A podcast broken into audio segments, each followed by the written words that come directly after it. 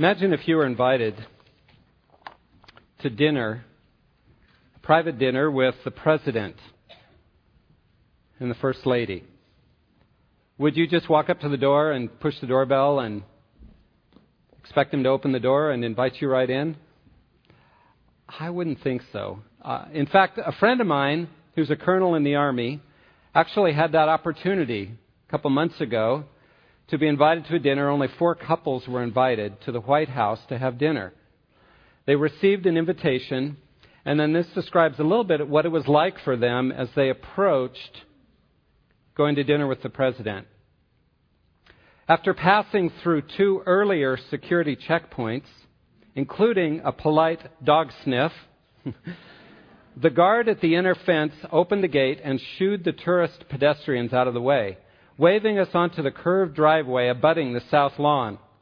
Miss Beazley, President's dog, was out on the lawn for an early evening romp with her human walker.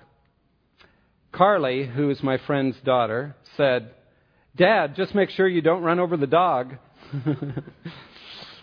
we drove slowly up the lovely landscape driveway until suddenly the impressive White House loomed into view, already illuminated in the fading sunset. Our small entourage of four cars parked alongside the rose garden in the shadow of the south portico.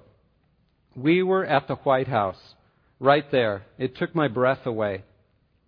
The protocol woman greeted us and ushered us into the diplomatic reception room.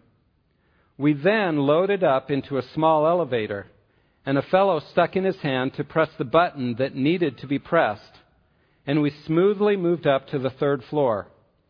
In the residence, there was no security around, as it is the only private place in the world the President and First Lady can be alone. The opening of doors provided the next signature impression. A very distinctive Texas voice. Welcome, come on in. Good to see you. Come on in. I'll bet you're all ready to eat something. It was the President of the United States of America, smiling and shaking our hands. See, you don't just walk up to the president's house and ring the doorbell and walk in. but more importantly, as we think about that, how we approach the president, how do we approach a holy God? The creator of the universe, the one who is pure and righteous, so glorious that his glory far outshines the sun. He is awesome. He is perfect. He is holy. And we are not. How can we hope to approach a holy God? That's the question that Israel was facing in our passage today. What do I need to do to approach a holy God? God had spoken them, to them directly through the Ten Commandments. He had spoken to them and given them directly the Ten Commandments and they were overwhelmed with his presence. They were overwhelmed with the awesomeness of God.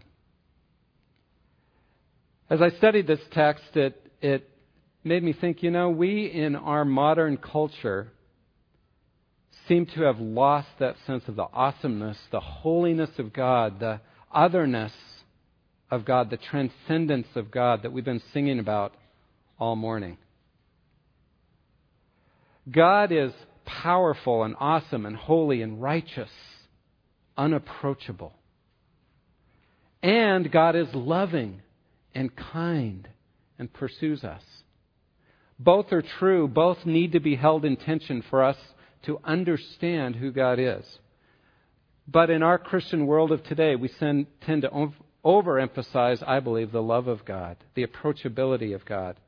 And we've lost a sense of the awesomeness of God. And I think our Christian faith tends to be weak and anemic because of it. And I think our struggle with immorality in the church today is because we've lost a picture of the awesome, holy, glorious, powerful God that we serve.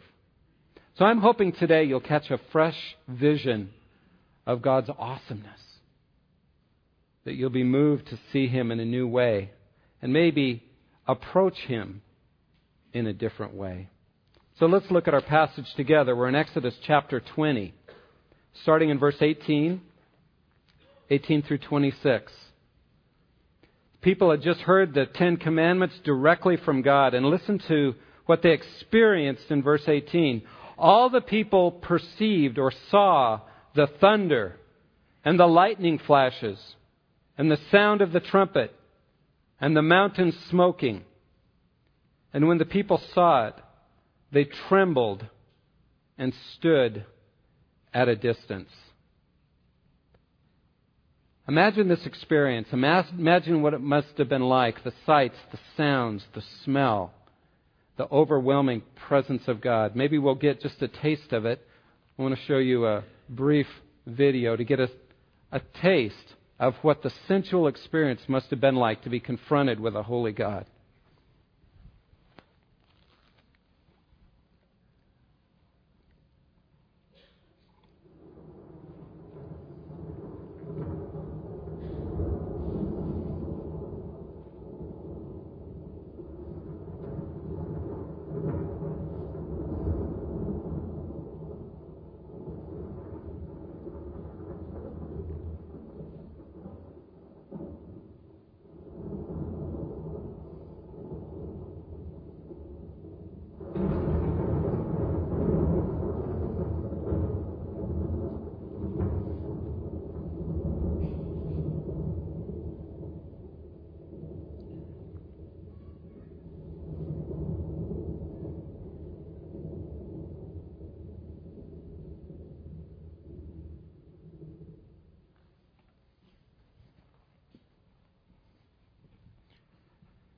Now imagine that going on for a long period of time and you're hearing a shofar, a trumpet sound in the background. It gets louder and louder. And you're overwhelmed with that presence of the living God. They'd seen this God crush Egypt, the most powerful nation on earth, and take its army and just throw it into the sea and wash over it and destroy it. They'd seen this God perform miracles, the ten plagues, kill every firstborn of Egypt lead them through the wilderness, provide water and food, all their needs. And they're standing before Mount Sinai and they're seeing this incredible, sensual, powerful experience. And they trembled with terror. And they stood at a distance, we're told. Their response was clearly, I'm not worthy to be in the presence of such an awesome, powerful, holy, God. He is beyond me. You see, when we come into the presence of the Lord, and if we really have seen Him in His glory, I think there's always two responses. One is we're overwhelmed with His awesomeness. And another is we're overwhelmed with our own unworthiness. I don't belong here. God is way beyond me. He is more powerful, more glorious, more beautiful, more incredible than I ever, ever realized. It happens over and over again in Scripture, and we could look at many examples when people actually catch a glimpse of who God is in His awesomeness, that they're overwhelmed with it. We sang a song that comes directly out of the book of Isaiah earlier. Isaiah chapter 6. And it begins this way I saw the Lord sitting on a throne, lofty and exalted, with the train of his robe filling the temple. And verse 5, Isaiah's response is this Then I said, Woe to me, for I am ruined, because I am a man of unclean lips, and I live among a people of unclean lips, for my eyes have seen the King, the Lord of hosts. You remember Peter when he was fishing, he'd fished all night and hadn't caught anything, and Jesus said, Go out again, cast your nets over the other side. And he says, We're the fishermen. You're the religious guy. okay, we'll try it. They cast their nets and they caught so many fish they could not haul the nets in. They were breaking. And he was overwhelmed and he fell on his knees before Jesus and said, Lord, depart from me, for I am a sinful man he caught a glimpse of the glory of Jesus, this man standing there who was God incarnate. And if we face the living God, that's how our hearts will respond with trembling. And let me ask you this, and I ask myself this. How often do you experience God in that way? How often do you tremble before Him? How often are you overwhelmed with His awesomeness, with His glory? We sing about it, but do we experience that? Do your knees shake at His glory? He reveals Himself over and over again. In the, in the mornings when I get up and I'm an early riser and I, I get up and I go out, pick up the newspaper, and I love to go out and just look at the stars and the moon, clouds, whatever's up, and just stand there for a moment. Because for me, that sets the stage for the day. it reminds me who I am before an awesome, incredible God where I am insignificant. And what's important is Him and His kingdom, not me. However, you do that, I encourage you to remember God in His awesomeness is God only your buddy? Or is God a holy God that is other, separate from you? I think too often we're too comfortable with God. We just walk up and ring the doorbell and expect Him to answer the door and say, Hey, come in, let's hang out. And God hangs out with us in life, but He's not the powerful God who reigns and who controls everything. I think we take him far too lightly sometimes. I like the way A.W. Tozer, in his book, The Knowledge of the Holy, wonderful little book, written almost 50 years ago, he puts it this way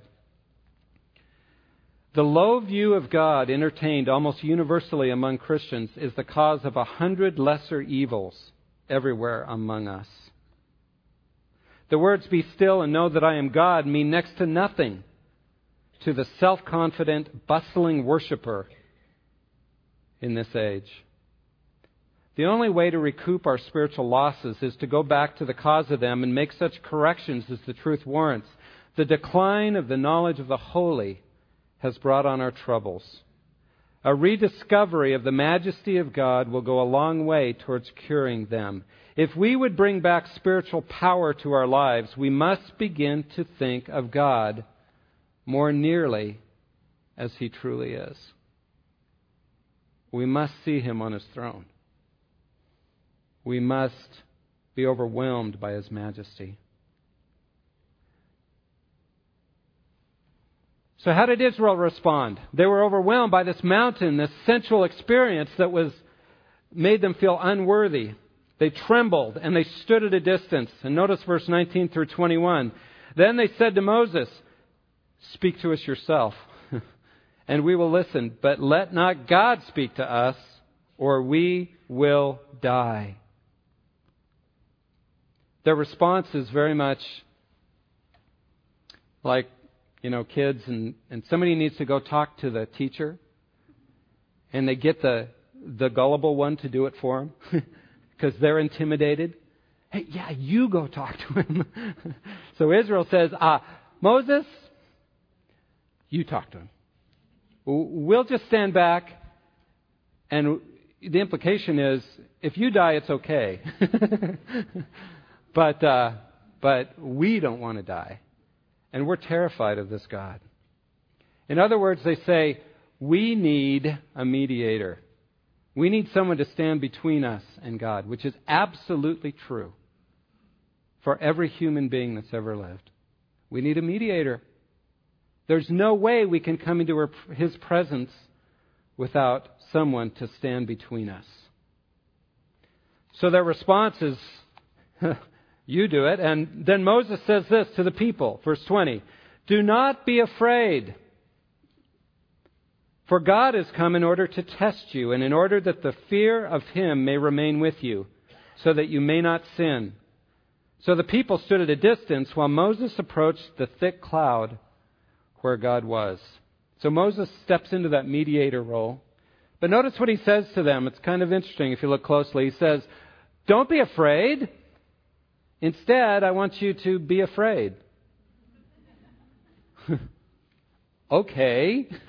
Got it, Moses. There's two different kinds of fear he's talking about here. Don't be afraid that God will kill you, but revere him. Treat him with honor and respect. Because he is a holy God, and yet he has come to you. He loves you, he is for you. So weigh him heavily, but don't be terrified. Just honor him for who he is. In Lord of the Rings, the hobbits are afraid, they're running, and they come to an inn and they meet a man there named Strider. And when they meet him, they're terrified of everybody. They're paranoid, and they meet Strider and they're scared. And suddenly they find that he protects them, gets them to a place, and protects them from the Nazgul and from their enemies, and he fights for them and leads them. He eventually reveals himself as Aragorn, the true king. And those hobbits who were terrified of him later honor him. Do they fear him? Yes. But not in a, oh no, he's going to kill us way, but in a, ah, here's somebody we can trust in because he's powerful. That's the kind of fear God wants us to have. He does want a relationship with us. He does want to sup with us. He wants to invite us in and say, Y'all come in now. Let's have dinner together. But we need to approach Him in the right way, in His way. And so he goes on to show the Israelites three requirements for approaching this holy God. So he speaks to Moses verse 22, and he says, The Lord said to Moses, Thus you shall say to the sons of Israel, You yourselves have seen that I have spoken to you from heaven. Yeah, we know, we heard. you shall not make other gods besides me. Gods of silver or gods of gold, you shall not make for yourselves. First requirement for approaching a holy God is loyalty letting go of your idols, saying, God, I will come to you and I will be loyal to you alone. I, I won't honor other gods. I will not follow other gods. I will trust you alone. Think about what it's like for God when we show up with all our idols. Well, Lord, I'm going to worship you, but you know what? My real dependence is on money and this other person and power and influence and my job and these are the things I depend on God and and I'm showing up and you know I'm going to worship you as God. You know what that's like for God? It's like a man walking into his home and finding his wife in bed with another man. That's the way the scripture describes it. That's how God says it feels to him. So God says, if you're going to come to me, a holy God, you need to come with open hands. Let go of those things as best you can, as best you can, and say, God, I am yours and yours alone. I come. I will be loyal to you. I want to hear from you. I will approach you with open hands, loyal to you. Tozer again puts it this way. Among the sins to which the human heart is prone, hardly any is more hateful to God than idolatry. For idolatry is at bottom a libel on his character. The idolatrous heart assumes that God is other than he is, in itself a monstrous sin, and substitutes for the true God one made after its own likeness. A God begotten in the shadows of a fallen heart will quite naturally be no true likeness of the true God. He says when we come with our idols, we're, we're trying to make God in our own image. We're trying to make him what we want him to be. For example, I mean, we could use a lot of examples, but for example, our culture so emphasizes comfort and happiness. We make God a God who has to provide that for us. We demand that of Him. And yet, Scriptures say if we follow Him, our lives will be characterized by suffering because he's shaping our lives into Christ's likeness, and our hearts are so hard, it, it, it, takes suffering for us to be made in his likeness. But we want to make God in our image, and we look for ways to try to make Him make our lives comfortable, happy, successful.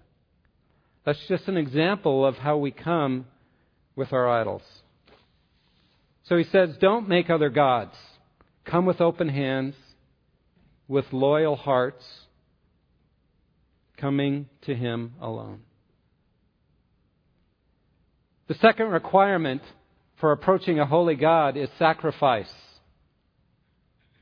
Sacrifice. Let's see what he says. Verse 24 You shall make an altar of earth for me, and you shall sacrifice on it your burnt offerings and your peace offerings, your sheep and your oxen. In every place where I cause my name to be remembered, I will come to you and bless you. Make note of that last phrase. In every place I show up, I will come to you and bless you. In every place I will come to you and bless you. That's God's heart for you and for me. He wants to come to us and bless us with His presence.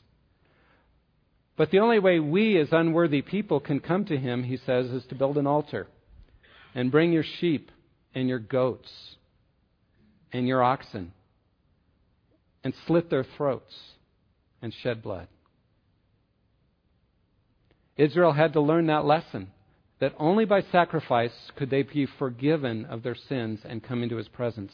But their sacrifices had to be made over and over and over and over again. But we live in the new covenant. Praise God for that. Because the old covenant could not provide a, a permanent solution to our sinful problem. But God provided one, and that is Jesus Himself. He came and He died for us. Once for all. Once for all. His blood was shed. By the blood of Jesus, by a new and living way opened for us through the curtain that is His body. And since we have a great priest over the house of God, quote from Hebrews we can enter his presence. And only by the blood. You see, you can only enter his presence by the blood. You can only come standing under the shadow of the cross. And I think we forget that. That's why he said, take communion regularly. Remember that the only access you have to the Father, a holy, righteous God, is by the shed blood of Jesus. And you do have access. That's how you get through the security checkpoints. That's how we get to the place where he says, Come on in. I've been waiting to sup with you. It's only under the shadow of the cross. And he's trying to teach them that, and he's trying to teach us that as well. He's our mediator, he's our sacrifice, once for all. So I think the encouragement to you and to me is let's not take our access to God lightly. We can only come because though we deserve to die and we are unworthy, He took our place. He died in our place, and it cost the God of heaven His very life so that you and I could walk into His presence. So that's why we celebrate that. So God requires loyalty and He requires sacrifice. Open hands and standing in the shadow of the cross to come into His presence. And finally, a responsive heart. He requires a responsive heart. Last two verses of this chapter. If you make an altar of stone for me, you shall not build it of cut stones, for if you wield your tool on it, you will profane it. And you shall not go up by steps to my altar, so that your nakedness will not be exposed on it. He says two requirements. If you build me an altar, he says, build it of earth, and if you build it of stones, don't cut them. And don't build steps lest your nakedness be exposed. Now, probably this is against some of the pagan rituals and pagan worship that went on around them. But I think part of the message to us is he's saying, everywhere you go to worship, everywhere I show up, worship me there. And you know what? Anybody could pile some earth and worship God right there. Anybody could do it. You didn't have to take time to cut stones and do it all right and have only the certain people that could do it all right. His encouragement to them is I want everyone to come into my presence, everyone to have access to me. But you need to do it my way, he says. responding to me. Every place I show up, worship me. I think the encouragement to you and to me is that when we show up for worship, wherever that might be, walking through our day, when you have your quiet time, when you show up at church, wherever it might be, our lives are meant to be characterized by worship all the time. But when we come into His presence, do we look for Him and respond to who He is in the way He shows us? Or do we come with our preconceived notions and try to construct it the way we want it? He wants us to respond to Him, have responsive hearts. Lord, who are you? Reveal yourself to me and then respond to Him. It's to be initiated by Him. I think so often our worship is initiated by us, it's controlled by us. We want it a certain way, we demand it a certain way, and we construct it a certain way, and then we wonder why God doesn't seem to show up.